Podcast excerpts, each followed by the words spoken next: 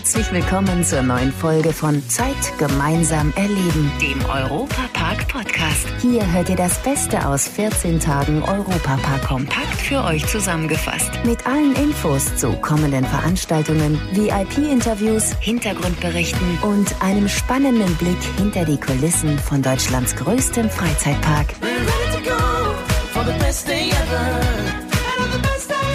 Hallo liebe Fans des Europaparks, schön, dass ihr wieder bei uns seid. Mein Name Matthias Drescher und ich freue mich riesig, euch heute über die wiedereröffnete Kultattraktion des besten Freizeitparks der Welt so einiges erzählen zu können. Die Piraten sind zurück. Neues von den Piraten in Batavia. Ja, und das hat es im Europapark noch nie gegeben. Eine Attraktion wird zum zweiten Mal eröffnet. So im Juli geschehen mit den Piraten in Batavia. Die Boote fahren also wieder und die sympathischen Freibeuter haben mit einer großen Feier den Europapark wieder geentert. Die ursprünglichen Piraten in Batavia wurden ja bereits 1987 eröffnet und entwickelten sich dann ganz schnell zu den Lieblingen der Europapark-Fans. Im Mai 2018, beim Großbrand komplett zerstört, wurden sie jetzt wieder mit vielen Details und einer neuen Story aufgebaut. An die erste Eröffnung in den 80er Jahren erinnern sich Thomas und Michael Mack von der Park-Geschäftsführung sehr gerne zurück. Die beiden waren damals noch Kinder und Sie waren die geheimen Stars bei der Eröffnung, verkleidet als Piraten. Man erinnert sich schon zurück an die Zeit. Es war, glaube ich, die erste Attraktion, die ich auch wirklich wahrgenommen habe. Ich habe da wirklich noch viele Erinnerungen an diesen Tag. Ich erinnere mich auch dran, ich wollte partout nicht diese Klappe aufziehen. Gerade in dieser Kindheitsphase, wo wir danach dann auch wahnsinnig gerne in Batavia gespielt haben, wo wir die Kanonenkugeln als Fußbälle verwendet haben.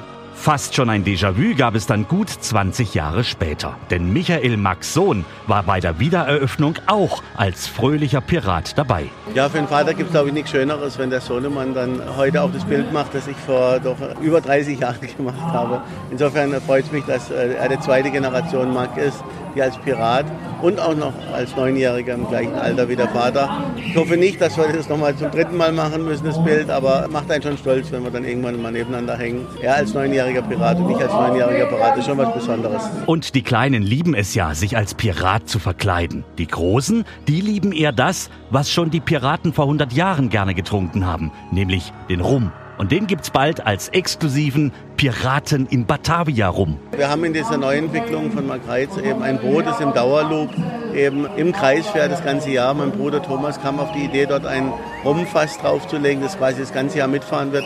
Und dann gibt es Ende nächsten Jahres dann äh, ein Batavia rum, der eben ein Jahr in der Attraktion gereift ist. Sobald der Rum natürlich gereift ist, lade ich euch gerne zu einem ordentlichen Schluck ein. Prost!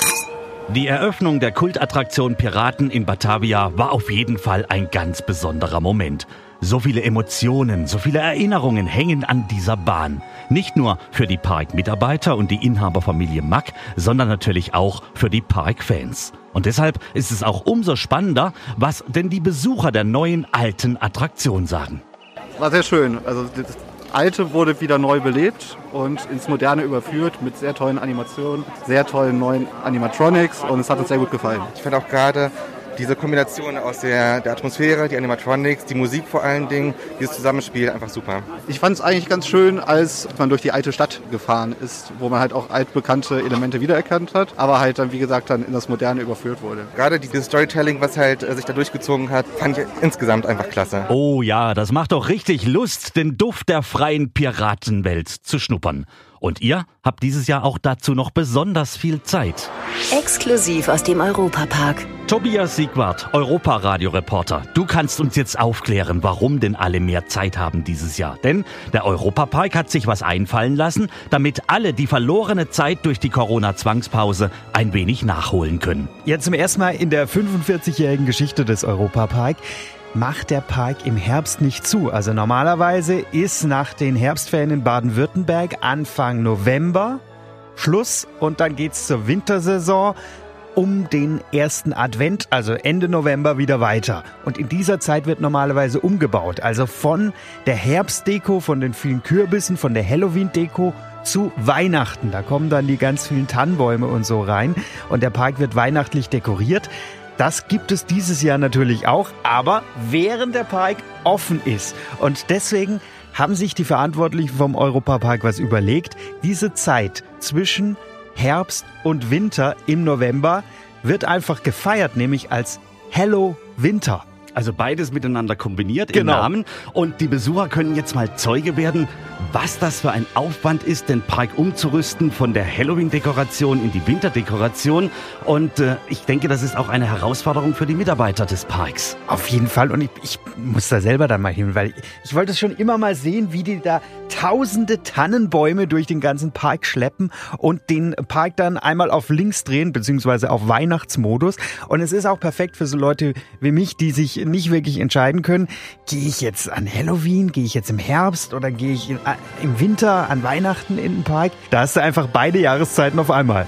Und das ist natürlich traumhaft schön, wenn man diese Entwicklung mal beobachten kann. Wir sind alle gespannt, wie das letztlich funktionieren wird. Und ich bin mir aber sicher, dass auch daraus ein Event gemacht wird, weil wenn der Europapark was in die Hand nimmt, Tobi, dann hat das ja auch wirklich Hand und Fuß. Aber echte Attraktionen sind so gut wie alle geöffnet. Es gibt zwei Ausnahmen. Atlantica Super Splash. Die Wasserachterbahn, die ist zu, weil da ja das große Riesenrad aufgebaut werden muss. Und auch das Fjord Rafting, denn hier entsteht ja die Winterwelt mit der großen Eisfläche und dem Winterdorf. Aber dafür wird's günstiger im Eintritt. Mit Hello Winter könnt ihr euch also dieses Jahr im besten Freizeitpark der Welt so oft ihr wollt richtig austoben. Und wenn ihr dann schon mal da seid, besucht uns doch einfach noch in unserem neuen Studio 78 in der französischen Filmstraße direkt neben dem Magic Cinema. Das Europaradio. Von da aus senden wir täglich live aus dem Europapark mit unserem neuen Europaradio. Dabei könnt ihr den Machern über die Schultern blicken, wie Live-Radio gemacht wird. Und gerne auch mal einschalten. Ihr findet das Europaradio unter europa.radio im Netz. In diesem Sinne, euch eine gute Zeit und wir freuen uns, wenn ihr uns zuhört. Das war der Europapark Podcast. Noch mehr Infos und Berichte aus Europa und Deutschlands größtem Freizeitpark gibt es jeden Tag beim Europaradio auf europa.radio und samstags vormittags auf Schwarzwaldradio. Bundesweit auf DAB Plus, per Web und in der App. Vielen Dank fürs Zuhören und bis zum nächsten Mal bei Zeit gemeinsam erleben, dem Europapark Podcast.